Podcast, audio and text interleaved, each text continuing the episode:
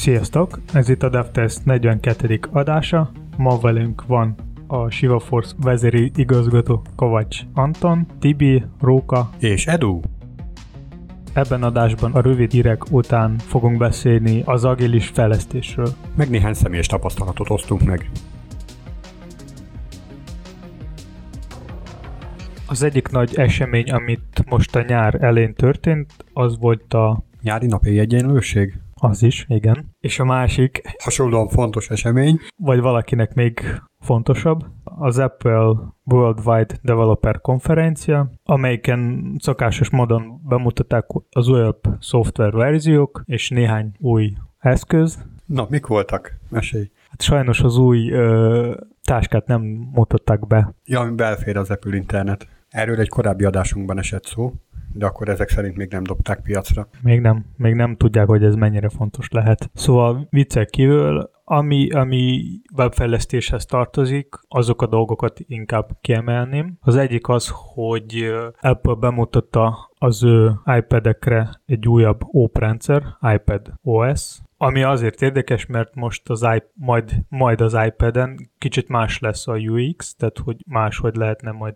használni, más módon majd lehet használni az iPad-et, tehát ő most már közelebb a desktophoz, viszont már kicsit távolabb az a, a berakták mindenféle multitasking feature-eket, és amilyen nagyobb változás weboldalak kapcsán lesz, az, hogy a, az iPad fog betölteni a desktopos verziót, minden weboldalnak. Eddig úgy volt, hogy ő ez valahogy random csinálta, és például az, baj, az a baj volt, hogy a iPad Pro vagy ilyen nagyobb méretű iPad-ek behozták a mobil verziót, és így nem annyira kényelmes volt használni a, a weboldalakat. Még egy elég érdekes dolog, amit Apple bemutatta, az, hogy nem sokára lesz lehetőség regisztrálni vagy loginolni az Apple ID-val más oldalakon, tehát ez hasonló, mint a login with Facebook, Twitter, Google, meg egyéb más ilyen szolgáltatás, ami ad ilyen lehetőséget. Tehát ugyanúgy Apple is fog adni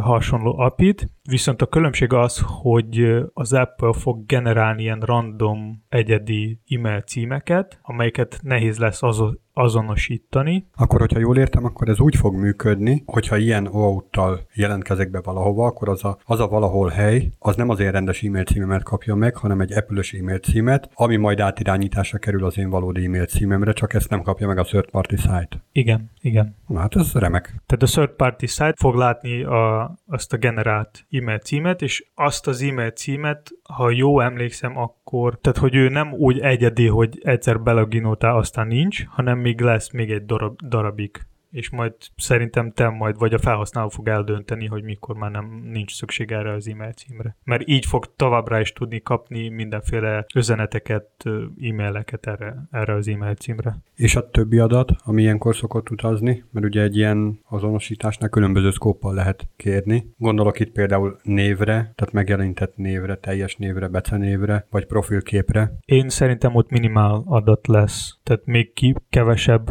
mint a Facebook Twitter meg egyéb másnál. Viszont majd meglátjuk, hogy hogy lesz és hogy ez fog működni. Arra kell számítani, hogy a, a, az alkalmazás meg weboldal fejlesztőknek, hogy ott sokkal kevesebb adat lesz, és így sokkal rosszabb analitikákat lehet összeállítani. Viszont a felhasználó szempontból tök jó, mert ő sokkal kevesebb adatot megosztja. Aztán az iOS következő verzióban lesz a sötét kinézet, és az azt jelenti, hogy ott is fog támogatni a Safari a CSS Prefers Color Scheme. Tehát, hogy ott is lehet majd sötét téma, sötét weboldalakat is használni. Erről volt már szó korábban is.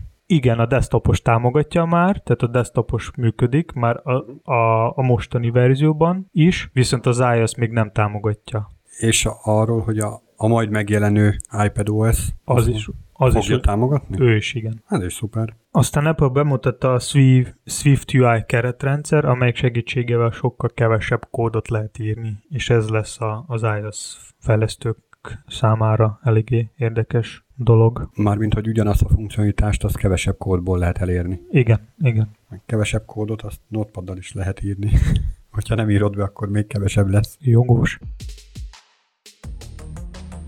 Többször is szoktunk poénkodni, hogy a fejlesztők újra és újra szokták írni az ők projekteket. De ez csak vicc, ilyen valóságban nem történik, ugye? Ki tudja. Lehet, hogy tényleg vannak olyan, tudod, hogy emberek nem beszélnek, vagy nem tudnak gondolni, vagy beszélni arról, ami nem létezik. Szóval lehet, hogy ilyen is létezik. És igazából ezt abba a kontextusba akartam bevinni, hogy, hogy megjelent az új Request for Comment a View 3-os verzióra, és ott kicsit változott az API, viszont nem mindegyik fejlesztőnek ezt nagy tetszett, igazából azért nem is tett, vagy igazából nem is értetek, hogy mit történt, és azt legalábbis a cikkek meg a Twitter alapján az lehetett látni, hogy csomó fejlesztő azt gondolta, hogy teljesen fog változni az API, és hogy újra kell majd átírni az összes kódot. Viszont nem ez lesz, hanem gyarapodni fog az API, és igazából kíváncsi vagyok, hogy ti mit gondoljátok, Róka? Hát gyakorlatilag bármi történik a világban, az emberek egy része az annak nem fog tetszeni, de tényleg, tehát hogyha így most idehoznak egy tortát, és itt van 500 ember, az 500-ból biztos lesz olyan, akinek nem tetszik, mert ő cukorérzékeny, vagy egyáltalán nem tetszik a színe, vagy amúgy egy tök, tök pozitív dolog, de hogy amúgy nem lesznek olyanok, akiknek nem tetszik. Én ezt gondolom igazából belőle, tehát amíg nincs kint, addig fölösleges róla beszélni olyan szinten, hogy ú, mennyivel lett rosszabb. De nem is az. Szerintem itt a legnagyobb probléma az, hogy egyrészt azok, nem azok a fejlesztők írták ezt, vagy bármit is. És igazából a mai világban bármit is történhet, és kell tudni rendesen kezelni bármilyen változás, és nem így reagálni, hogy na most világ vége van, azt ennyi. Mert ilyen kommentek vannak? Hát remélem senki se kiugrott az ablakból. Na, de egy pár konkrétumot tudnál mondani? Mi az, ami változik? Hát itt igazából a functional komponensekről van szó, és hogy pár dolog miatt nem annyira kényelmes használni azt a szintaxis, ami eddig volt. Tehát, hogy eddig úgy volt hogy a komponensben volt egy ilyen fix struktúrája, hogy data computed, mounted methods, meg egyéb más property, viszont az új RFC-ben, ami a request for comment, az kicsit máshogy néz ki, tehát ott már van egy setup, és akkor azon belül szabadon lehet írni, mint egy, nem tudom, vanilla JS-ben dolgokat. Tehát, hogy már ott már nem annyira kötött a struktúra. Mármint nyilván... És akkor mi lesz a meglévő ilyen húkokkal, mint mondjuk a Created? Szóval azt sejtjük itt a kód alapján, hogy ezek ugyanúgy megmaradnak, csak nem lesz ilyen dedikált helyük magában a komponens osztályában, hanem ebben a setupban kerülnek használatra. És hogyha valóban igaz ez, akkor egy picivel több kódot kell írni. Én úgy érzem, hogy egy pár sorral. Hát igen, mert be kell külön importálni ezeket a húkokat, legalábbis így a példák alapján, amit így látszik. Viszont, hogyha rendes tree shaking van, akkor ez azt is eredményezheti, hogy sokkal kisebb lesz a bundle méret hiszen amiket nem importálunk be, azok majd jó kiesnek a késztermékből. Akár ez is előfordulhat, de még nem tudjuk. Igen, csak ehhez elég erősen kell rezgetni a fákat. Amúgy, az a, amúgy ezzel az appival nagyon hasonlít már, a, vagy egyre jobban hasonlít a Vue a Svelte-hez. Következő eléggé érdekes cikket, amit találtam, amelyiket a Cory Profit nevű fejlesztő írta, amelyben ő az mesél, hogy egyszer így felmente a LinkedIn oldalra, és csak így véletlenül neki volt nyitott a konzol, és akkor így nézte, hogy tele lett a 404-es hibákkal a, konzol. És így kíváncsi lett, hogy ez most mi történt, és elkezd, elkezdte vizsgálni, és így meglátta, hogy az URL-ekben amikor föl, fölvitte a kurzor, akkor ott volt, hogy Chrome extension 2 pont per per, tehát hogy, hogy a LinkedIn próbálta elérni a, a Chrome-nak kiegészítőnek a statik erőforrásait. És tehát, hogy ő nem nézte, hogy milyen kiegészítők már fel van telepítve, hanem csak így mente valami lista alapján, és akkor így próbálta megnézni, hogy mik vannak. Tehát akkor ez azt jelenti, amit így most gondolok belőle, hogy a LinkedIn föltérképezte, hogy milyen kiegészítők vannak az adott browserben föltéve? Igen. Tehát kvázi kémkedett utánad. Igen. Hát ez nagyon szép. Igen, elég érdekes. És mi lett belőle? Elég érdekes sztori. Hát itt igazából ebbe a cikkbe a srác így nem írta, hogy mi lett belőle, hanem inkább azt javasolta, hogy mit, mit kell csinálni, hogy az adat hogyha valaki fejleszt egy kiegészítőt, hogy mit kell csinálni ahhoz, hogy bármilyen más kiegészítő vagy weboldal nem tudta elérni az övét. És hogyan a LinkedIn keresi a kiegészítők, kettő módon ezt tud megtenni. Az egyik, hogy ha valamilyen tartalom változik az oldalon, tehát hogy ő watchol így. A másik, a Web Accessible Resources keresztül. És az a vicces, hogy legtöbb kiegészítő pont ezek a Web Accessible Resources használ, és a LinkedIn pont ez keresztül tudta megtalálni ezeket a kiegészítők. Ha esetleg valaki nem tudja, hogy mi ez a Web Accessible Resources, talán minden Chrome kiegészítőben van egy manifest, manifest JSON, és a, abban a file-ban a Web Accessible Resource ban lehet felsorolni azok a statik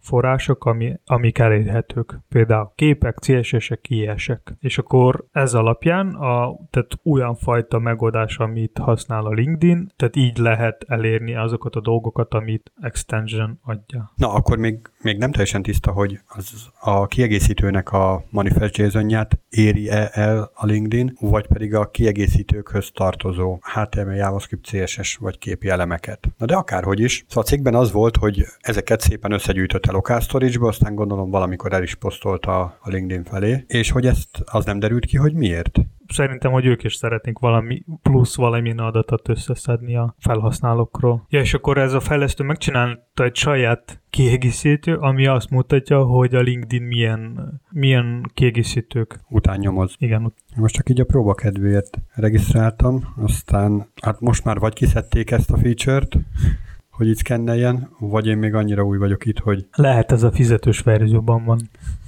Most a LinkedIn forráskódjában ott van beleírva, hogy ne fejtsük vissza, mert akkor az, az nem felel meg a felhasználási feltételeknek. Na de hogy egy betörő is, hogy hiába hagyott egy cetlit az ajtón, hogy ne nyomozzál utána, mert az nem felel meg az én felhasználási feltételeimnek. Hogyha, hogyha nem jó az, amit csinált, akkor azt, azt azért társadalmi érdekes kinyomozni. Szóval hiába írják oda. No, szóval a gyors teszt eredménye egy pár perc elteltével sikerült nekem is olyan állapotba hoznom a profilomat, hogy már elmentette gyakorlatilag az összes ilyen Chrome bővítménynek a, valamilyen állapotát, hogy vannak föltéve egyáltalán. Hát, na, adatgyűjtés. Erről már sokat beszéltünk. Egyrésztről bosszantó, másrészt most mi van akkor, hogyha megtudja, hogy két hat blokkot is használok? Hát ilyenkor kell még egy harmadikot felrakni. Jó kiszúrnék velük. Igazából szerintem fontos, amikor a felhasználók tudnak ilyen dolgokról, mert akkor, mert szerintem olyan, mint a LinkedIn, ami gyűjtenek az adatok, ők arra számítanak, hogy senki se semmit tudja, hogy ők háttérben mit csinálnak, és milyen adatot gyűjtenek, és akkor tovább folytatják, mert senki sem tudja, hogy most mi történik háttérben. Így, ha egyre több ember tudja, hogy mi történik a háttérben, és milyen adatot össz, gyűjtenek a cégek, annál kevesebb vagy transzparensebb lesz az adatgyűjtés. Na jó, de hogy miért fontos? Tehát, hogy oké, most, hogyha ki van írva a szolgáltatás feltételek közé, hogy most el fogja olvasni az összes Chrome kiegészítőmet, amúgy se olvasom el ezt a feltételek részt. Igazából nem tudjunk hogy mi nekik pont a LinkedInnek az oka volt. Lehet az, hogy ők keresnek valami bizonyos mondjuk adblockerhez, mert akkor nem fog működni az ők oldalja. Mint egyéb más ilyen szolgáltatás van. Vagy keresnek valamilyen toolbart, amitől gondolhatják, hogy ez XY fejlesztő. Tehát oké, okay, teljesebbé teszik a profilt. Vagy, vagy és... még valamilyen kiegészítő, ami tud a LinkedIn-ből lopni az adatot. Oké, okay. és? És mi lesz akkor, hogyha megtudják? Kik hogy, a LinkedIn? Hogy, igen, hogyha az a fiók, tehát most egy fél órája csináltam ezt a fiókot, egy pár percet csináltam ezt a fiókot, ez alatt a pár perc alatt összegyűjtötte nekem, majd egy fél óra múlva le fogom törölni. Megtudták. Na és akkor mi van? Hát ezt szerintem csak ők tudják. De most ez miért lenne nekem baj, hogy megtudták, hogy van n darab Chrome kiegészítőm? Tehát értem, hogy amúgy tök rossz, rossz érzést kelt az, hogy beleturkálnak a magánéletembe, mert hogy azt hittem, hogy itt előttem ez a böngésző, és csak én látom, meg minden. Valójában az összes szolgáltató, meg mindenki, akin keresztül megy az internet forgalom, az látja. Na de hogy megvolt bennem ez az érzet, és akkor most ebbe tapostak bele azzal, hogy na megtudják a Chrome kiegészítőket. És? Erre most még nem tudom mit válaszolni. Izgalmas a téma egyébként, mert persze lehet ezt ilyen social engineeringhez használni, hogy akkor valamilyen úton, módon az elkerül a rossz emberekhez, aztán ők majd megpróbálnak tőle mindenféle jelszavakat kicsikarni, azzal hivatkozva fölhívnak, százszázalékos magyarsággal nyilván, és akkor mondják, hogy ó, a második adblocker Chrome kiegészítőmmel kapcsolatban láttuk, hogy probléma volt, és akkor adja meg a Google-os jelszavat, nyilván nem fogom megadni, vagy kattintsak az akárhova, és nem is kell megadnom semmit, csak kattintsak oda. Nem. Vagy akármilyen úton, módon behúzhatnak a csőbe, és lehet, hogy még bele is megyek, mert részesen veszem a dolgot. Tehát ilyen szempontból oké, okay, de hogy tehát ezeket az információkat gyakorlatilag, hogyha proxiként, proxy szerverként üzemelnek, akkor ugyanúgy bárki megkapja. Én szerintem, hogy az fog történni, hogy nem sokára megjelennek hogy olyan szolgáltatások, akik fognak biztosítani a biztonságos internetet, mint például a VPN, ami, ami idiz, idézőjelben biztonságos, tehát ugyanolyan biztonságos szolgáltatásnak megjelenni fognak, mármint internet, meg egyéb más. És arra kiemelt fókusza lesz mindenkinek, aki szeretné ezt feltörni, úgyhogy az lesz a leghamarabb feltör dolog. Pontosan. Én még szerintem, hogy mi mostanában ilyen kicsit furcsa időszakban vagyunk, amikor az internet az még ilyen valamilyen módon még ilyen Wild West, viszont már próbálnak bizonyos cégek meg kormányok bevezetni valamilyen szabályok, ami, ami így furcsán tesznek a dolgokat, hogy vannak bizonyos szabályok, amit be kell tartani, viszont vannak olyan dolgok, ami így történnek a háttérben, ami, ami így felhasználó szempontból nem is annyira biztonságos, és arra nincs semmi törvény. Viszont az a baj törvényekkel, hogy ők ellopnak azt a szabadságot, ami eddig volt az interneten. Szóval, szóval... Hát olyan ez, mint a JavaScript. Nagyon jó lehet benne fejleszteni, mert nincsenek benne olyan kötöttségek, mint adattípusok, meg ilyenek, de nagyon sokan panaszkodnak arra, hogy hát nincsenek benne adattípusok, és bármikor ötöt el lehet osztani almával és milyen, milyen rossz ez. És jönnek az újabb és újabb megoldások arra, hogy ötöt ne lehessen elosztani almával, csak ez pont a lelkét öli meg. Még egy apró kiegészítés a LinkedIn-es sztorihoz. Sikerült törölnöm közben a profilomat, és hát ez a összegyűjtött adathalmaz, ez bizony ott maradt. Hát annyira nem voltak gondosak. Sőt, meg azokon a providereken, amelyeken keresztül ment a kapcsolat. És szinte biztos, hogy a LinkedIn szerverein is ott vagyok még. Ti hol szoktatok adatokat tárolni, ami számotokra fontos, és szeretnétek, hogy évekkel később, tehát akár tíz év távlatából is megmaradjon? Én például ilyen messzire nem is gondoltam még. És a múltból esetleg nincs olyan adat, amit jó lenne tíz év távlatából? Hát van nekem egy vinyó, ahol itt tároltam az adatokat, vagy próbáltam arra elmenteni számomra fontos dolgokat, viszont így próbáltam csinálni mindenféle backupokat, de igazából nagyon ritka eset volt, amikor így visszafordultam ahhoz az adathoz. Az egyetlen, egyetlen egy dolog, ami így több éven keresztül használom, a, azok a, a jelszavak. Tehát a One Passwordnál régebben volt úgy, hogy egy ilyen valamilyen fájba kellett elmenteni. Na jó, de azt aktívan használod. Itt olyanokra gondolok, pont amit te is említettél, hogy ritkábban használod, kvázi ilyen emlék, tipikus fényképek, vagy esetleg hanganyag, videók, ilyesmit. Igen, vannak a képek inkább. És akkor azt mondod, hogy egy külső vinyon. És milyen backupot csinálsz róla? A, a backupra gondoltam, hogy a, az, az én gépemről a backupokat csináltam arra a vinyúra. Ja, Tehát a értem. képekről nem uh-huh, csináltam, uh-huh. hogy egyszer ott van, az még így még működik, meg él, az a vinyú. És ha meghal, mi lesz? Hát így fél óra szomorú leszek, azt ennyi. és akkor elbúcsúzol az, emlék, el, elbúcsúzol az emlékektől. Na igazából, amiért ezt a témát hoztam, az egy nagyon érdekes uh, nagyon meglepett, engem nagyon meglepett ez az élmény, amivel múlt hétvégén találkoztam. Ez pedig az volt, hogy egy nagyon régi, egy 486-os számítógépet szerettem volna feléleszteni, gyakorlatilag azért, hogy a gyerek otthon püfölhesse. Tehát azért nem fájna a szívem. Viszont nem akart feléledni, és valahogy rendbe kellett volna szedni azon a rendszert. És akkor próbáltam mindenféle, hogy hogyan lehet arra a gépre rá adatot rájuttatni, úgyhogy tudjak rajta egy működő oprendszert összehozni, és hát egy csomó minden nem működött, például nagyon régi CD-im, még CD-re kiírt dolgok, amiken volt esetleg indítólemez, egyszerűen tönkrementek a CD-k. Tehát így tíz év távlatából simán tönkrementek olyan CD-k, amikre én nagyon sok időt fordítottam, hogy ez ilyen olyan CD legyen, hogy minden túl és minden eszköz egy ilyen konstrukcióhoz az meglegyen. Szóval a CD az ilyen szempontból megbukott, ugyanígy nekem is volt külső vinyóm, és akkor azon nem volt ilyen jellegű eszköz, de gondoltam, hogy majd fölmásolom rá. Ezt a vinyót hát talán két éve használtam utoljára, egyszerűen nem ismerte fel az oprendszer. Lehet, hogy leesett egy párszor, tehát ilyen jellegű probléma is volt, de hogy nem ismerte föl. Az is így kiesett a dologból. De lehet, hogy a file rendszer nem is volt ugyanaz? De magát a vinyót azért fölismerte volna, hogy itt van egy hardware, egy formázatlan merevlemez, és akkor lehetne formázni, de hogy még ez se történt meg. Ami a legnagyobb meglepetés volt számomra, találtam otthon a sufniba pár flopit. Most tényleg így mosolyogtok meg minden, de hogy tényleg, tehát ilyen kb. 20 darab flopit, és akkor jó, akkor egyet kineveztem, volt rá valami firkálva, nem is tudom, hogy micsoda, vettem egy külső USB-s floppy meghajtót, föl tudtam rá, internetről letöltöttem egy doszos imidzset, és akkor föl tudtam rá tenni, és azzal elindítottam a rendszert. És utána kipróbáltam még néhány flopit, mindegyik kifogástalanul működött. Na ez volt számomra az, hogy ezt így hogy? Azok az adattároló eszközök, amik így jöttek be, hogy újabbnál újabb, és mentsünk arra mindent a régiről, azok így megdöglöttek, a floppy meg ami a legsérülékenyebb, elég sok költözést is túléltek, meg minden pakoláztam ide-oda, és tényleg kim voltak a sufniba, tehát télen hidegbe kim voltak, nyáron melegbe kim voltak, túlélték, szektorhiba nélkül. És ezt így Hát igen, de hogyha egy ilyen floppy leesik, és amikor vinyó leesik, ez nem ugyanaz. Persze, persze, hát ez mind benne van, hogy sérülékenyen, meg stb. Viszont nekem hát így belém súlykolták a fejembe, hogy a floppy az über sérülékeny, és ezért mentsek mindent vinyóra, és ugyanígy majd a felhő is, ú, de jó lesz, hogyha felhőbe elmentek mindent, de hogy a felhőz is, hogyha egyszer csak megszűnik az a cég, aki ezt a felhőt szolgáltatja, vagy az én accountomat úgy gondolják, hogy ez spam, vagy bármilyen, bármi miatt letiltanak, akkor ugyanúgy elveszik a minden. Vagy az áram. Igen, engem nagyon meglepett. Oké, okay, floppy és nagyon kis mennyiségű adatot lehet rajta tárolni, de hogy tehát amik ott voltak rajta, azok így hibátlanul ott voltak, míg a modern adattároló eszközök pedig így áramlottak. Mit gondoltok erről? Hát szerintem elég érdekes sztori. Hát én nagyon így kikerekedett szemekkel voltam a nap végén, hogy hát ezt így hogy?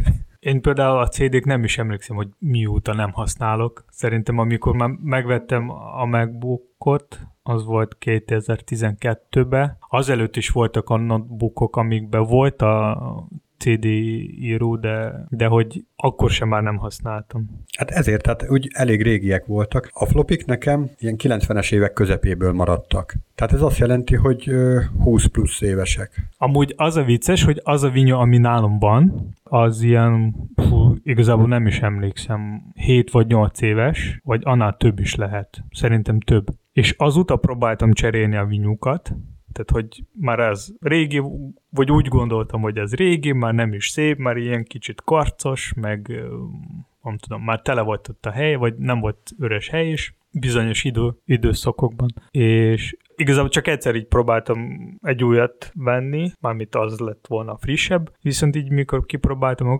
akkor sokkal rosszabb volt, mint a, az a régi, tehát hogy lassabb indult, a sebesség az talán így nagyjából ugyanaz volt, csak lassabb indult, és nek, engem ezt zavart. Szóval nekem a régi az jobbnak tönt, mint ez. És akkor igazából ez marad nekem továbbra a régi. Az új, az másra használom most. Na mindegy, ebből nem fogunk ilyen nagy, nagy következtetést levonni, ez csak ilyen érdekes történet volt, ami engem személy szerint nagyon megdöbbentett, hogy ezt így mégis hogy. Amúgy elég érdekes, mert én voltak ilyen pár projektet, amit én próbáltam használni a GitLabon, tehát hogy pár ilyen nagyobb fájlt próbáltam a Git LFS-ben tárolni, viszont az a vicces, hogy már egy idő után nem tudtam leklónozni a Git klónnal, így valamiért, nem tudom, lehet, ez GitLabnak a problémája, vagy hibája, valamiért ilyen kisebb méretű fájlokat fájlt ő leklónozta, azt ennyi, de ez így nem tudtam használni. És hát, hogy adatvesztés volt gyakorlatilag? Ott van, tehát valahogy le tudom tölteni, csak így nem úgy, olyan módon, am, amire számítottam, tehát hogy gittel. És igazából azon elkezdtem gondolkozni, hogy már nem fogom ilyen fajta dolgokat ott tárolni, hanem visszamegyek, úgy, ahogy kezdtem, tehát hogy vagy a, vagy a gépenem, vagy, vagy kösövinyón. Szóval igen, ez is ilyen nem, nem annyira biztonságosnak, ebből a szempontból nem annyira biztonságosnak érződik. Egy másik érdekes történet, ami nemrégiben esett meg velem, szintén egy ilyen hétvégi sztori volt. Valami kis JavaScriptet összerákosgattam, és hát ugye, amit szoktunk így frontend fejlesztésnél, hogy amikor kikerül ez prot környezetbe, akkor minifájoljuk a kódot. Akkor ennyi volt a történet? Ez ilyen minifáj történet volt? Ez ilyen mini történet volt, igen. Csak röviden. Na, de hogy szóval valójában, hogy mi is történt, nagyjából egy 8 kilobájtos forráskódról kell gondolkodni, tehát nem egy, nem egy nagy nagy basszizdasz, és amit használtam, az az Uglify ES, ami gyakorlatilag a legtöbb minifiernek az alapját képezi, tehát erre épül rá a legtöbb minifájoló, és ezzel szerettem volna kisebb méretet előszedni belőle, és sikerült is neki 4200-4300 byte méretre összecsökkenteni ezt az amúgy is kicsi fájlt, és igazából itt is meg, meg, is, állt, meg is állhatott volna a történet, viszont egy, azért szerettem volna belenézni, hogy pontosan mi történt. Mi a helyzet ezzel a összetöpörödött JavaScript-re, és azt láttam benne, hogy rengeteg kód ismétlődik. De tényleg nagyon sok, és olyanokra gondolok, amik például a dokumenten hívott függvények. Most nem jut eszembe konkrét példa, de hogy ilyesmi, mint a document.getElement by ID, vagy ehhez hasonlóak. És ugyanígy a, a kész stringek, amik esetleg ilyeneket jelentettek, azok is. Aztán elkezdtem én saját kútfőből minifájolgatni, tehát hogy nem ilyen túllal, hanem így, így saját magamnak, és így sikerült kb. 3500 byte-ig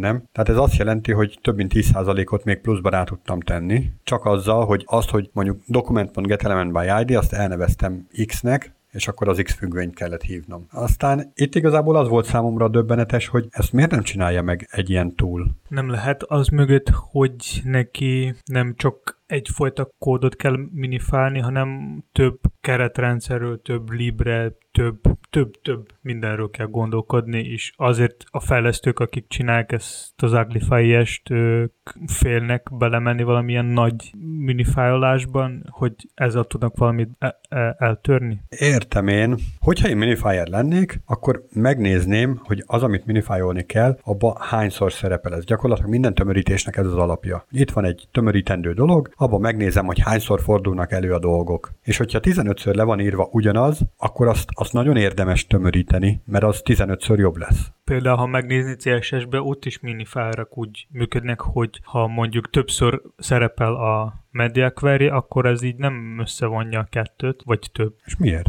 Erre van egy külön tool, ami ezt tud megcsinálni, viszont maga a Minifier erről nem, tehát ez nem csinál meg. Na szóval ez egy apró hiányosság, amit így most fedeztem föl nem is olyan régen. Én például, ha én csináltam volna saját keretrendszer, akkor szerintem én is megcsináltam volna egy ilyen Minifier, amelyik szigorúan optimalizált az én keretrend, keretrendszerre lett volna, ami sokkal jobban tudta volna minifálni a, a kódot, mint egyéb más. De igazából itt nem is keretrendszer specifikus dolgok, hanem tényleg a JavaScript az eseteknek több mint a felében böngészőben fut. Most ugye nem a Node.js-ről beszélek, mert ott felesleges is minifájolni, hanem a böngészős JavaScriptekről beszélek, és ott azért a, a DOM műveletek azok viszonylag gyakoriak tudnak lenni. És hogy ezt, ezt is tömöríteni kéne. És akkor még kisebb méret, még gyorsabb futás, még kevesebb hálózati forgalom lenne elérhető. Hát szerintem ez egy startup ötlet. Egy újabb Róka Minifier. Vagy Róka Fire. Azaz. Ja, beszéltünk többször arról, hogy egy-két éves rendszer az már nagyon elavultnak számít. Mit lehet, vagy hogyan lehet ahhoz alkalmazkodni, hogy, hogy ennyire gyorsan változik a világ? Figyelj, Róka, bevallom neked őszintén, hogy egy-két évben, ha megtörténne a változás, brutál boldog lennék. Tehát, tehát hogy csak évente, vagy két évente egyszer változna a dolog, akkor, akkor szerintem nekünk semmi problémánk nem lenne, mert, mert, mert, mert azért egy fokkal előrébb tart így a házon belül is a, a, a, a változásra való nyitottság. Én inkább azt látom, látom, hogy, hogy és hogyha megengedek ezen a ponton lehet, hogy picit kitekintenék. Tehát, hogyha ha megkérdeznénk tőled, hogy hány évre volt szüksége az áramnak, hogy egy worldwide szinten elterjedjen, nagyságrendileg. Talán egy tíz. És áramnak, villamosságnak tíz év. Worldwide szinten? Hát volt az, hogy 50 is. Na, hát akkor jó, rosszul satszoltam. jó, tehát hogy, tehát, hogy ilyen, ilyen gyakorlatilag több mint 50 évre volt szükség ahhoz, hogy földön elterjed. És mobiltelefonnak mennyire volt szüksége? Na, akkor az a 10. Az a 10, oké. Okay. ja, előbb erre gondoltál, igazából csak ezt Tehát ugye a mobiltelefonnak 10 évre volt szükség, és a Pokémon lázra mennyi időre volt szükség? Hú, az nagyon kevés, azt látta. És Napok. Napok kérdése. Tehát, hogy az lehet látni, és hogy ezt a, ezt a gondolatot, a, a, hát ezt a gondolatot én a Gern Leonhardtól kölcsönöztem, ugye azt mondja, hogy az elmúlt száz évben négy olyan dolog történt, ami alapjában olyan megváltoztatja az emberiségnek a, megváltoztatta az emberiségnek a viselkedését. Ugye áram, nem tudom, mobiltelefon, tényleg alapjában olyan megváltoztatta az emberiségnek a viselkedését, és minél közelebb vagyunk a jelenhez, annál kevesebb időre volt szükség ahhoz, hogy a változás worldwide szinten el tudjon terjedni. A Pokémon láznak napokra volt szüksége ahhoz, hogy igaz, hogy nem az emberiségnek a teljes spektrumát, de, de egy bizonyos rétegnek a viselkedését megváltoztatta, azáltal, hogy, hogy a nagy tesó megfogta az öcsikét, és kivitte a parkba sétáltatni, és a szülők teljesen el voltak ájulva, hogy mi történik itt, hát megjavult, megjött az esze. A nevelésünk, érted, beért. Helyett ugye az lett, hogy Pokémon lázban szenvedett a srác, és elment vadászni. Tehát, hogy de kellett valami alibi, ezért vitte magával az öcsikét. Na de mi érdekesebben, hogy azok a cégek, ahol az agilitásnak és a gyors változásnak nem volt akadálya, azok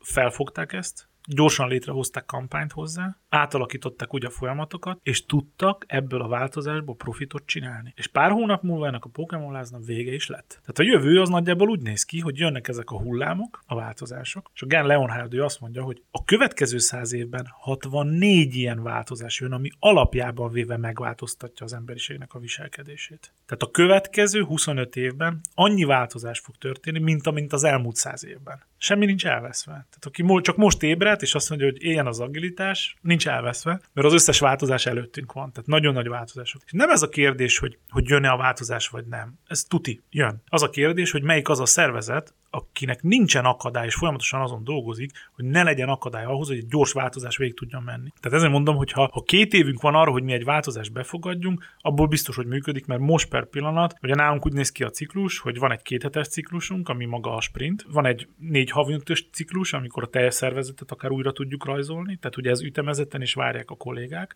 tehát tudják azt, hogy négy havonta hozzá van nyúlva, és ezért biztonságos, mert mindig ugyanabban az időben történik. De nekünk nem ez jelenti a kihívást, hanem a kihívás az azt jelenti, hogy már az látszik, hogy a mi szervezetünkben az agilitás már túl lassú, mert két hetén belül változnak az igények. És az igazi kihívás az az, hogy hogy lehet létrehozni olyan rendszert, hogy lehet, milyen technológia kell ahhoz, tehát milyen eszköz kell ahhoz, hogy a kollégának ne jelentsen problémát napon belül vagy két napon belül projektet váltan. Mert most látszik az, hogy ez feszültséget okoz, hogy nem, nem, nem ki, ki billenti a kollégát a, a komfortzónából. De hogy ez a fajta atomizáció, ami amúgy is az egész modern társadalomra jellemző, hiszen hogy megnézzük az IT-ban, ott mi történik? Atomizáció, mikroszervizek. Nagy gombócokból egyre kisebb gombócok. Ugye fúj-fúj a legacy rendszer, de mégis fejlesztő szint, mindenki mire vágyik? Valami nagyot szeretnék fejleszteni. Na igazából itt, itt hogy kell megtalálni az egyensúlyt a kettő között? Ez, ez az, ami igazán kihívás per pillanat. Én szerintem, hogy a, a frontend fejlesztésben a legnagyobb probléma az maga a fragmentáció. Mint mondjuk az Android eszközöknél, ott csomó mindenféle eszköz van, mindenféle méretel, és mondjuk egy alkalmazást arra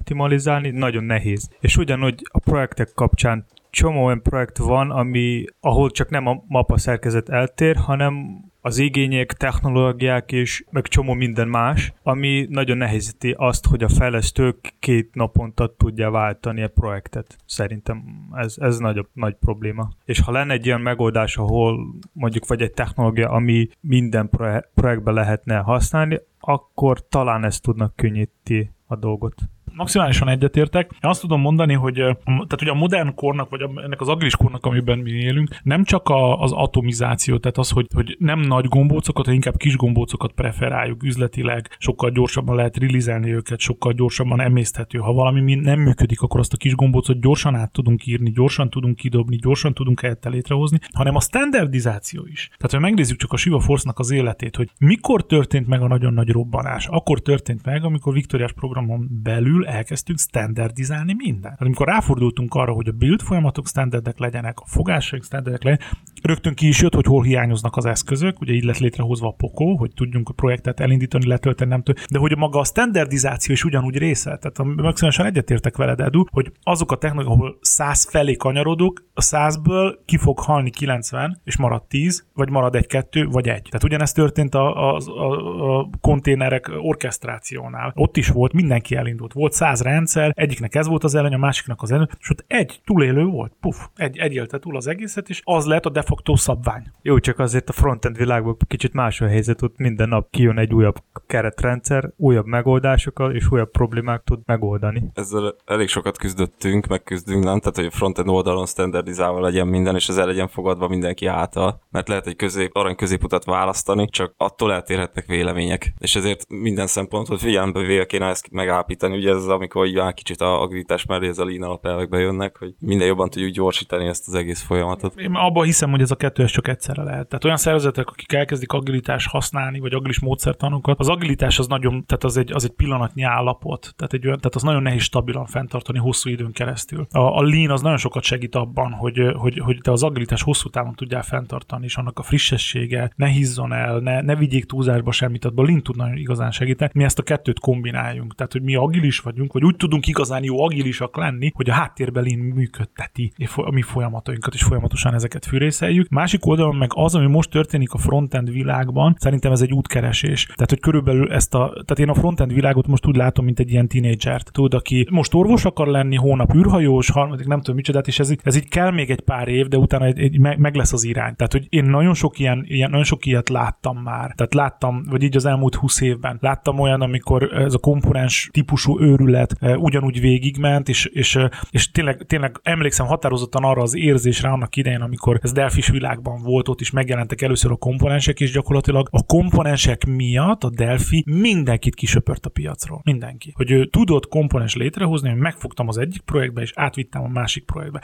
Konkrétan ugyanezt történik most a webes világban. Csak nem egy technológiában, hanem rögtön háromban, és ez a három technológia, nevesítsünk, négy, most már négy technológia, valamiről lemaradtam, tehát hogy én tudom, hogy van, van, a, van a React, Angular, Vue, tehát hogy ez a, ez a három, aki most nagyon harcol. Meg a Svelte, amiről utoljára is beszéltünk, tehát az nagyon tör föl. Oké, okay, de tör föl, de, de ugye ezek egyetértek, tehát nagyon sok minden, ami, ami tör föl, de hogy gyakorlatilag ennek a háborúnak az lesz a vége, hogy lesz nyertese. Lesz nyertese, aki el fogja vinni szerintem a, a nagyon nagy részét. Tehát hogy ez addig fog fortyogni, amíg, amíg ki nem alakul egy, egy olyan dolog, ami, amit utána elfogadják a rendszer, elkezdik használni. Tehát hogy én, én nagyon azt látom, hogy abban az irányba mutat. Egyre több olyan jelet mutat, hogy az üzleti oldal tök türelmetlen, az üzleti oldal egyféle, egy, valami standardizációra vár. Ugyanúgy fog járni, mint a konténerekben, a, a, csak itt komponensek lesznek. Vagy valaki megteremti azt, hogy platform, tehát hogy ilyen platform független legyen, tehát hogy ha létrehoztam egy komponens, akkor, akkor onnantól kezdve mindegy legyen, hogy hol, hol fut. Tehát lehet, hogy egy ilyen, egy ilyen vége lesz. El tudnám képzelni. Az most biztos, hogy, hogy mindenki venne egy ilyen komponens tőlünk, hogy egy olyan framework ami mindegy, Vue, bármiben, ami van, jöhet. Meg lehet ilyet csinálni egyáltalán? Már van egy ilyen keretrendszer, ahol, ahol lehet olyan komponenseket gyártani, am, amelyeket majd lehet lebídani más keretrendszerekben. Talán Stencil a neve. Azt látom, hogy, hogy ez, ez így kell, hogy bekövetkezzen. És, és az a kérdés, hogy az a kérdés, hogy pontosan milyen irányt vesz föl, ez az, amit most mindenki kutatja, és mindenki próbál figyelni. Én amúgy szerintem, hogy a, azok a keretrendszerek, ami most léteznek, ők csak azért léteznek, mert a böngészők nem tudnak csomó minden megoldani. És leginkább ez a probléma, vagy ők próbálnak megoldani azok a problémák, ami most vannak a böngésző sajátosságok miatt. Mármint a böngészők csomó mindenre nem képesnek, viszont az látszik, hogy egyre több olyan standard vagy olyan feature a böngészők elkezdnek támogatni, ami, ami egyre kevesebb kell használni a, a keretrendszerek. Maga a Svelte IS tök más, hogy néz a problémára. Tehát, hogy más, más megoldásokat próbál megold, más szempontból próbál megoldani azokat a problémák, ami, ami React, vagy Vue, vagy Angular próbál megoldani. Abszolút, és ne, ne felejtsétek el, hogy, hogyha már ugye arról beszéltünk az elején, hogy, hogy én 20 éve azzal foglalkozom, hogy, hogy figyelem a változásokat, és figyelem az, hogy ezek közül melyik lesz az élő. És azt vettem észre, hogy az élő szervezetek, ami, ami nyertesként élőként, annak van egy egyszerű dimenziója. Tehát ugye az ember is tök bonyolult belülről, nagyon komplex a szervezet, de annak az API-ja nagyon egyszerű. És standard. Tehát, hogy, hogy, hogy ez, ez, ez tökre hozzá tartozik ahhoz, hogy valaki nyertes legyen. Tehát, hogy annak, annak egy egyszerű és standardnek kell lennie, és az, hogy a standard az hogy, hogy, hogy lesz belőle standard, ez kérdés, mert, mert, mert annyira azt látjuk, hogy, hogy a semmiből jött, vagy, vagy a nullából jött dolgok tudnak standardé válni, és, és egy óriási pénzekkel, vagy mil, több milliárd dollárból készült dolgok meg nem bírnak standardként elterjedni. Tehát, hogy nem a pénz vagy a befektetett energia az, ami, ami standardizálja egy valamilyen megoldás, de akkor mi az, ami standardizálja a megoldásokat? Én hallottam egy olyan szempontot is, hogy egy cégnél például, aminek van egy nagyon nagy terméke, sok fejlesztő dolgozik rajta, azért választanak használnak egy adott technológiát, mert, mert az a legelterjedtebb, úgymond arról, úgy gondolják, hogy arról hallani legtöbbet az interneten, és nagy cég van mögötte. És, és az is egy szempont tud lenni ilyenkor, hogy ha új embert keresnek a cégnél, akkor neki rögtön, tehát az elvárások között rögtön le tudják írni, hogy neked ezt kell tud. És ez egy közös nevező. Most itt konkrétan az anguláról beszélek, mm. de mondjuk például Vue-nál nem biztos, hogy ilyen egyértelműen meg lehet fogalmazni. Oké, okay, én, én arra vagyok kíváncsi, hogy a nagyon sok framework mellett ami, vagy nagyon sok framework között, hogy lett pont ez a három? Mi, miért pont ez a három? Az egyik mögött, vagy a kettő mögött óriási cégek vannak, óriási tőkével, a harmadik mögött meg gyakorlatilag semmi. Mégis legalább annyira elterjedt lett, mint a másik kettő. A Vue szerintem az egyszerűségével viszi a dolgot. Na, tehát, hogy gyakorlatilag tényleg az látszik, hogy kezdenek megjelenni teljesen új mértékek, vagy mértékegységek, vagy, vagy szempontok. Tehát, hogy ha, ha valaki arra törekszik, hogy ő világszinten tudjon létrehozni egy újabb standardeket, akkor igenis nagyon fontos az, hogy milyen típusú, vagy ö, igen, nagyon fontos az, hogy ő, hogy ő neki hány csillaga van a GitHubon. Mennyit írnak róla blogokat, mennyire, tehát hogy, tehát, hogy ezek a szempontok, ezek tíz évvel ezelőtt nem voltak. Tíz évvel ezelőtt egyértelműen csak az volt, hogy mi, nagyon nagy cég van mögötte? Igen, akkor jó, biztos, hogy jó. Most, most ez a világ, ez, ez, ez, ez már így nem működik. Tehát a nagyon nagy cégek, ha megnézitek, mindenki open source eszközöket gyárt a legnagyobbak a open source eszközöket gyárt. Mi is. Tehát mi ugyanúgy elkezdtük open source eszközöket gyártani, vadul. És azon gondolkodom, hogy hogy, lehet, hogy tudjuk az összes eszközünket open source irányba elvenni, amit mi használunk. A view még csak annyit, hogy szerintem ott egy kicsit még a típusosságot hiányolják, az miért azért az ad egy, egy, egy szabályszerűséget az egészbe. Kicsit hülye biztosabb lesz az egész alkalmazás, és uh, talán ez az, ami még ott hiányzik. A hármasban az egyik újítás a TypeScript lehetőség, mint használ. De tehát, hogy van az még annyira lehetőség. forva? Ki van az még annyira forva? Vagy tehát, hogy nem biztos, hogy van még olyan szintű tapasztalat benne, hogy nagyobb rendszerbe ezt bevezetnék így? Én azon a véleményem vagyok, hogy a JavaScript fejlesztésbe az adja nagyon, nagyon gyors ö, sikerélményt, hogy gyakorlatilag nem kell annyira durván megtervezni ilyen típusokra vonatkozóan, hanem csak írod a kódot, aztán most még egy szám van benne, utána egy string. Igazából az elmúlt tíz éves tapasztalatból nem igen jött olyan hiba, hogy ilyenből lett volna probléma, pedig emiatt szokták a JavaScript-et a leginkább bekézni. Én is amúgyszor többször is látom Twitteren, GitHubon olyan fajta isikot, hogy a fejlesztők arról vitatkoznak, hogy ez valamilyen szinten csak biztonságot ad, de csak ennyi. És amúgy legtöbbször ez csak szokásos kérdés, hogy csak kell használni, vagy hype, vagy csak azért. Ha ezt az egészet visszakanyarítjuk az agilitásra, akkor, akkor mennyire nehéz, nehéz megoldani azt, hogy ha mondjuk te fel a cégbe bejön egy nagyobb megrendelő, aki előírja azt, hogy milyen frontend oldali technológiát kell használnunk, de mondjuk a cégnél adott esetben lehet, hogy most nem azt mondom, hogy nincs tapasztalat, de mondjuk ha balanszt nézzük, lehet, hogy kevesebb tapasztalat van, mint egy másik technológiával. Ezt mennyire nehéz így végigvinni?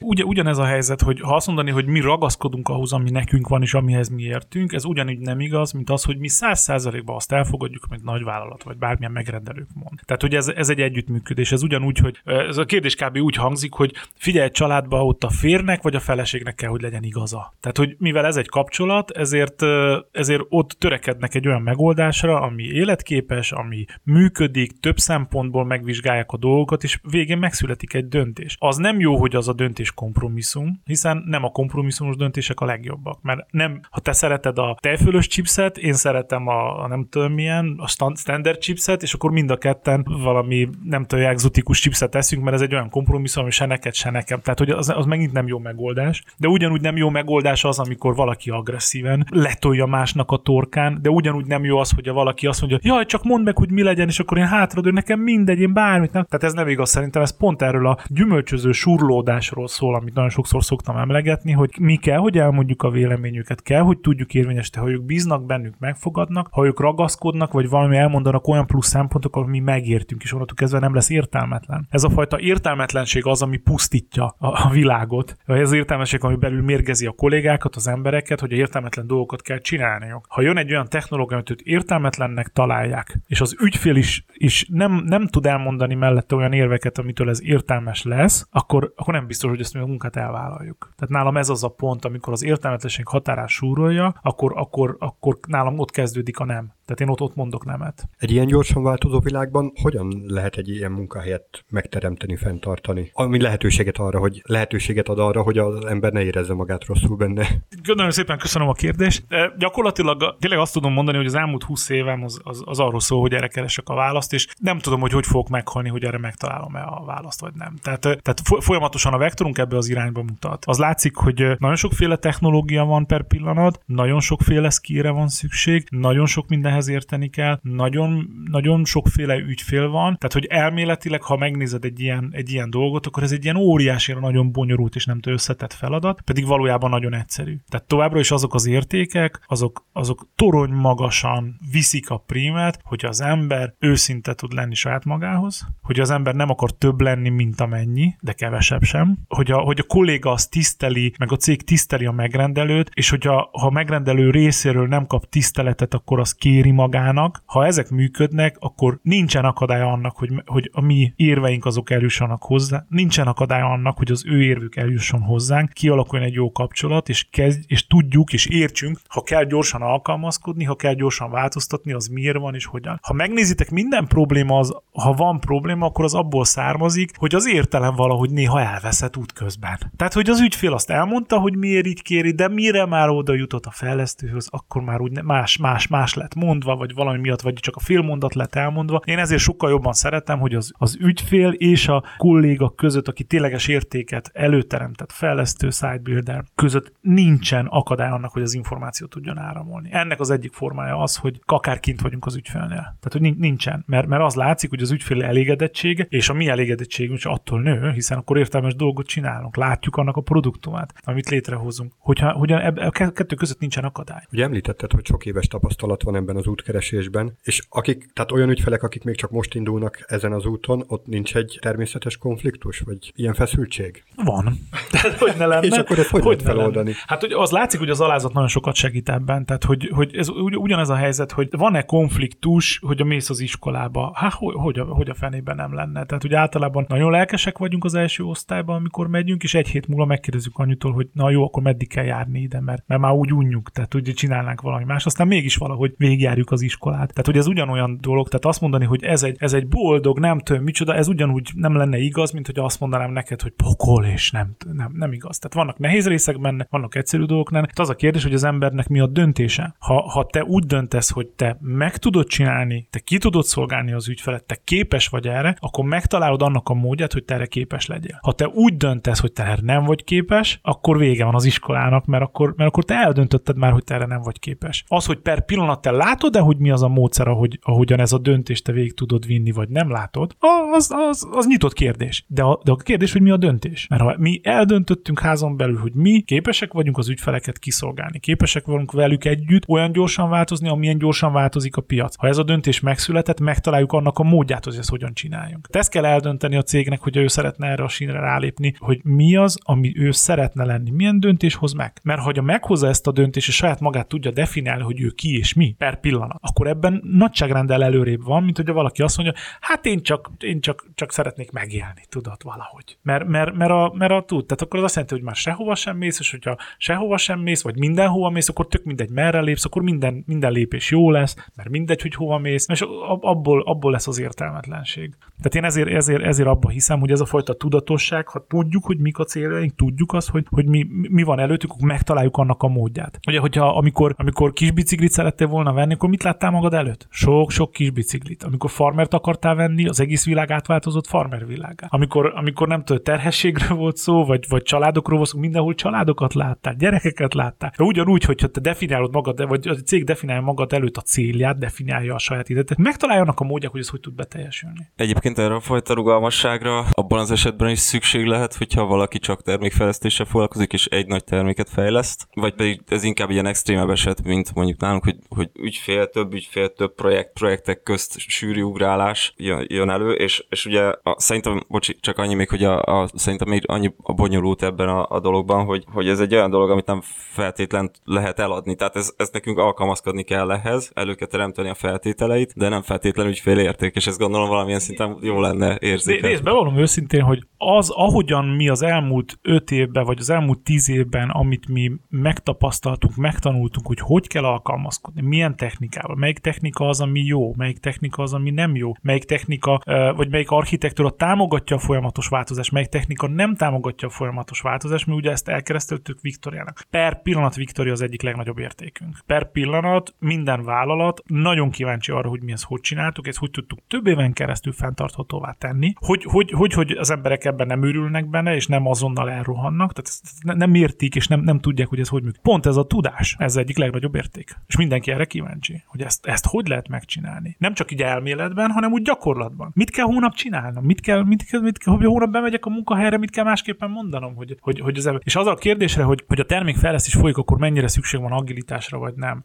Per pillanat ugye az látszik, hogy, hogy nagyon gyakran, olyan gyakran változik a piaci igény, hogy belekezdenek a termékfejlesztésbe, és menet közben kiderül, hogy nem keletre, hanem nyugatra kell menni. Szükség van a változásra való nyitottságra egy ilyen esetben? Elindulunk, azt gondolták, hogy a háttérrendszer ezt tudja, menet közben kiderül, hogy nem tudja. Azt gondolták, hogy odaér valami, menet közben kiderül, hogy nem ér oda. Azt gondolták, hogy erre a konkurencia később ér oda, sokkal gyorsabban ért oda. Meg kell változzon a prioritás, meg kell változzon a, a kívánságlista, és mindenhez szükség van ahhoz, hogy te gyorsan tudjál alkalmazkodni. Tehát, hogy a te képes vagy alkalmazkodni, és ez, a, ez az agilitás, ez, ez benne van. Én nagyon abban hiszem, hogy ez egy tök természetes állapot, mert mindenki képes alkalmazkodni. Hogyha nekem megkér valaki azt, hogy Anton rak már arrébb ezt a széket, akkor én fogom azt arrébb rakom ezt a széket, nem? Mert hú, de aggal is vagyok. Anton, és akkor ezt az épületet is arrébb tudná rakni? Ö, mi lett az Antonunkkal? Miért nem agilis? Hát miért nem, nem tudja az épületét arrébb. Annak csak akadálya van, ha nem, ha nem, ha nem, ha nem vagyunk agilisak. Ha itt tekintünk a problémákra, akkor, akkor ha, ha bármilyen problémával találkozol, és azt kérdezed, hogy mi az akadály annak, hogy te ezt meg tudjál tenni, milyen nagyságrendel több lehetőség van, nagyságrendel több változási lehetőség van. És ugyanígy, hogy az a látszat, hogy az embereknek van egy pár hónapja, vagy pár, vagy mit fél éve, amikor így csak nagyon egy irányba jön, annak megvan a bőtje. Élesítés előtt az a stressz, hogy na most akkor egy, egy éves vagy fél éves munka ki fog jönni. Kontra folyamatosan releaselsz. Minden. Ma is kirilzeltem, tegnap is releaseltem, stresszelsz azon, hogy ki fog-e menni? Nem, mert tegnap is kiment, meg ma is kiment. Észre sem veszünk. Úgy szülünk, hogy észre sem veszünk. Nem? Tehát ez a continuous developmentnak, vagy a continuous integrationnek ez, ez, a, ez lett a jelszava a házon belül, hogy észre sem veszünk, hogy szülünk folyamatosan. Egy nagyobb projektben, ha szülnek, már lehet érezni a feszültséget. Már mindenki próbálja védeni a popóját, így beállni, úgy beállni, honnan fúj a szél, kim fog csapni, ki lesz a tutira balek, hogy a bármi baj van, akkor rajta fognak. Szerinted mennyi energia megy bele egy ilyennek a védelemnek a megírásába, nem tudom, micsodára fölkészülünk, rengeteg energia, ami tök fölösleges, mert, mert, mert ha, ha folyamatosan releaselsz, ha, ha hozzá vagy állva, akkor ha jön egy igazi változás, azt úgy veszed, hogy business as usual, tehát teljesen természetesen. Nem tudom, sikerült-e megválaszolnom a kérdést? Igen, abszolút. Ez a, a folyamatos releaselés témaköréről is egyébként sokat lehetne szerintem beszélni.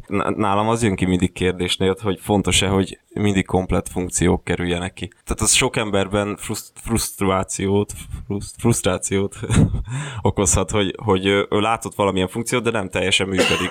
És akkor miért rakták ki? Miért van ott, ahol? Tehát az miért van azon a környezeten? És, és közben meg szerintem az agilitásban, vagy az agilis felfogásban ez is teljesen beletartozik, hogy inkább rakjuk ki, inkább látszom, hogy az elkészült, de nincsen még teljesen kész, mert folyamatosan Abszolút, tehát, tehát, hogy, tehát az, azt, azt soha nem tagadtam, hogy magának, tehát az, hogy valaki agilis legyen, vagyis tudjon gyorsan alkalmazni, ez kulturális kérdés. Tehát, hogy, hogy, hogy a, mi elkezdtünk besorolni a dolgokat, tehát egyféle dimenzió mentén, hogy támogatja az agilitást, támogatja ezt a fajta gyors alkalmazkodást, támogatja a változást, vagy gátolja. Tehát az látszik, hogy a megítélés erősen gátolja az agilitást. Tehát, hogy a, hogyha, hogyha te valakit megítélsz, vagy az által elkészült terméket megítélsz, az, az nagyban befolyásolja az, hogy jelentősen és, és drasztikusan csökken. Az agilitás csökken a változásra való hajlom, csökken a változásra való esély. Mert, mert egy megsértődött ember, egy megítélt ember, az saját magával van elfoglalva, és nem a változással. Ő neki fáj, ő bezárkozik. Ugyanez, hogy mész, persze, beszélgetsz a haveroddal, nem tudsz, egyszer csak belerúgtál a küszöbbe a lábadat, akkor nem azt csinálod, hogy ugyanolyan beszélgetésre folytatsz tovább a haverod, hanem áó, fogod a lábadat, jaj, jaj, ugrálsz helyben, nem tudod, és tökre elfelejtett, hogy miről beszéltél a haver. Tökre elfelejtett. És abszolút nem is foglalkozol azzal, hanem fogod a lábadat és ugrálsz. Tehát, hogy ugy, ugyanez a helyzet, hogy, hogy, hogy vannak olyan dolgok kultúrában,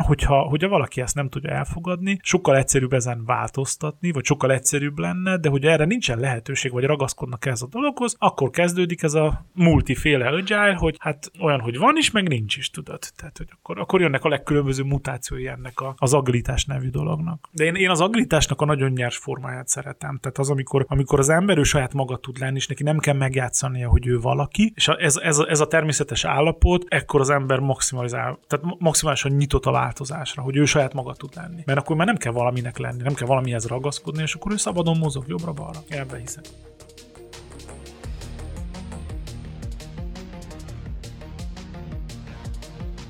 Ennyi fért bele a mai adásba. Ha van valami kérdés, ötlet, vagy bármilyen más visszajelzés, akkor nyugodtan lehet írni nekünk Twitteren, Facebookon, akár e-mailben, és hallgassátok minket legközelebb is. Sziasztok! Sziasztok! Sziasztok!